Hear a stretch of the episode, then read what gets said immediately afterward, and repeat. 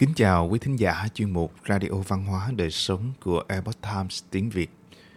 Hôm nay, chúng tôi hân hạnh gửi đến quý thính giả bài viết do Đỗ Nhược thực hiện có nhan đề Mọi cuộc gặp gỡ trong đời đều đã được an bài trong cõi u minh do Tiểu Minh biên dịch theo bản gốc từ Epoch Times Hoa ngữ. Mời quý vị cùng lắng nghe. Nguyễn Chương từ tập chi Đỗ tiến sĩ năm Hoàng trị thứ 12 Năm 1499, năm kỷ mùi, được triều đình phong chức hành nhân, cũng chính là chức quan quản lý các công việc ngoại giao. Nguyễn Chương có một người con trai tên là Triều Dương, tư chất thông minh, văn hay tài giỏi. Khi Triều Dương mới 16 tuổi, đã được Châu huyện tiến cử, trở thành thí sinh dự thi tiến sĩ. Từ đó Triều Dương càng thêm chăm chỉ đọc sách, lại bởi vì học hành quá sức mà thành bệnh. Năm 25 tuổi thì mất ở Kinh Thành. Nguyễn Chương trước đây đã bị mù mắt phải. Khi biết tin con trai yêu quý của mình qua đời thì khóc lóc đau đớn không thôi. Khiến cho mắt trái cũng bị mù. Sau đó ông không còn tư tưởng gì với con đường làm quan nữa. Bèn từ quan về nhà. Sau khi về đến nhà, ông cho người thiếp của Triều Dương là Lưu Thị tái giá với một thương nhân ở Kinh Thành tên là Vương Chính.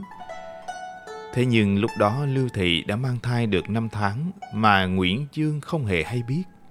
Nguyễn Chương lại lo lắng dòng dõi bị tuyệt hậu, bèn hướng lên trời cầu khẩn, đồng thời tra giới trong 3 năm, thường ngày tụng niệm kinh của đạo gia. Đến mùa xuân năm chính đức thứ 8 năm 1513, năm Quý Dậu một người cháu của Nguyễn Dương là Triều Đông nằm mộng thấy Triều Dương. Trong mộng, Triều Dương nói rằng năm nay người trúng cử lên phía Bắc đưa con trai của ta và Lưu Thị trở về Nhật Tổ Quy Tôn. Mùa thu năm đó, Triều Đông quả nhiên trúng cử. Thế là đến Kinh Thành tìm kiếm con trai của Triều Dương, nhưng không thể tìm ra tung tích. Tết Nguyên Tiêu năm chính Đức thứ 13, năm 1518, năm Mậu Dần, Nguyễn Chương nằm mộng thấy ba vị quan ngồi ở đài sảnh, gọi tên họ của ông rồi nói, Thời vận của người sắp có chuyện biến tốt. Không bao lâu nữa, ngươi sẽ nhìn thấy ánh mặt trời.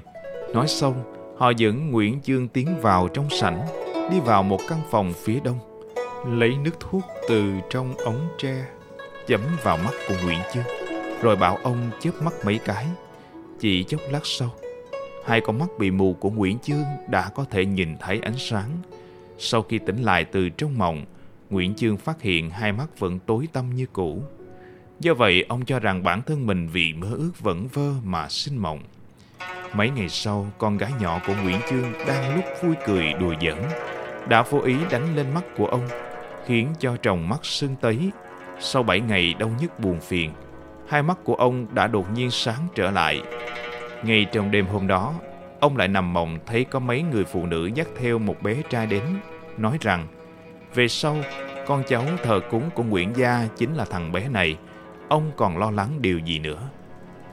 Qua hơn một năm sau, năm chính đức thứ 14, năm 1519 năm kỷ mạo, nhờ có người hàng xóm tên là Trương Bách từ Kinh Thành trở về đưa tin, Nguyễn Chương mới biết thì ra Lưu Thị đã hạ sinh một đứa trẻ mồ côi cha. Đó chính là con trai của Triều Dương.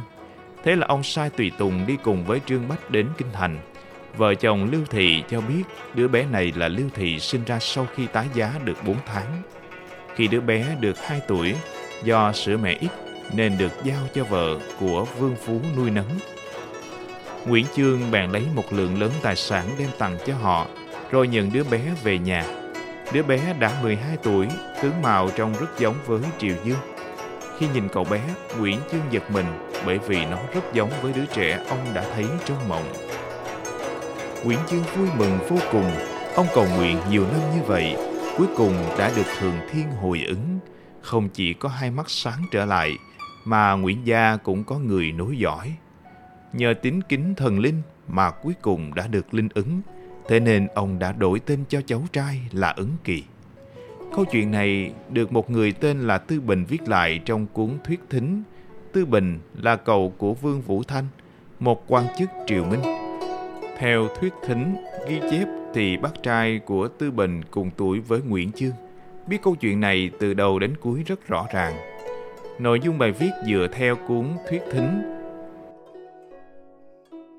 Quý thính giả thân mến, chuyên mục Radio Văn hóa Đời Sống của Epoch Times tiếng Việt đến đây là hết. Để đọc các bài viết khác của chúng tôi, quý vị có thể truy cập vào trang web epochtimesviet.com. Cảm ơn quý vị đã lắng nghe, quan tâm và đăng ký kênh. Chào tạm biệt và hẹn gặp lại quý vị trong chương trình lần sau. Kính chúc mọi điều bình an và tốt lành đến quý vị cùng người thân.